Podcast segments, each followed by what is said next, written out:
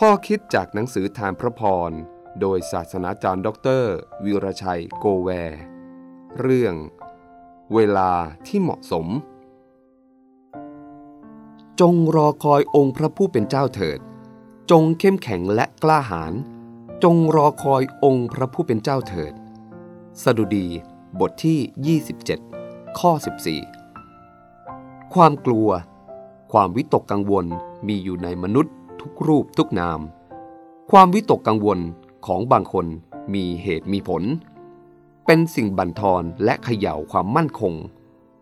ความปลอดภัยในงานที่เราทำกระทบกับความปลอดภัยในอนาคตของเรา เป็นเหมือนเงามืดปกคลุมใจ ในเวลาเช่นนี้ เราต้องการความรู้สึกปลอดภัย ต้องการผู้อยู่ใกล้คอยให้กำลังใจ บางคนมีความกลัวประเภท วิตกจริต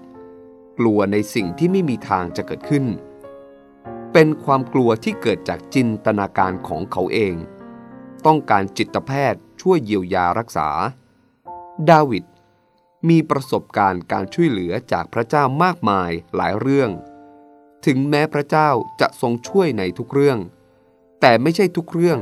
ที่การช่วยเหลือจะเกิดขึ้นในเวลาที่เขาต้องการ ในความเป็นมนุษย์ เราอยากเห็นการช่วยเหลือของพระเจ้าทันทีที่เราต้องการ บางเรื่องต้องรอคอยพระเจ้าประทานให้ในเวลาอันเหมาะสม บางครั้ง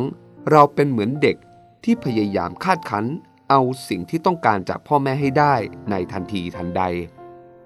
ถ้าไม่ได้ก็โกรธ พ่อแม่ไม่เคยหวงของดีมีค่าที่จะให้กับลูก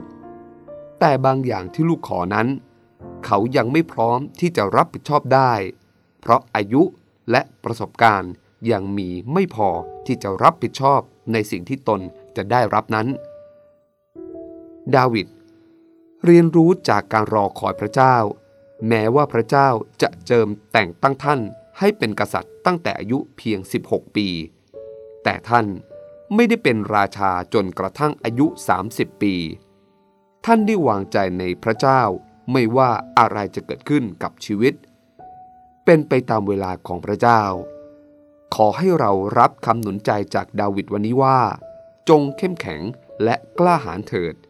จงรอคอยพระเจ้า ถึงแม้ว่าบางเรื่องอาจต้องคอยนาน ขอให้เราจำไว้เสมอว่า พระเจ้าดำรงไว้ซึ่งปัญญามองการไกล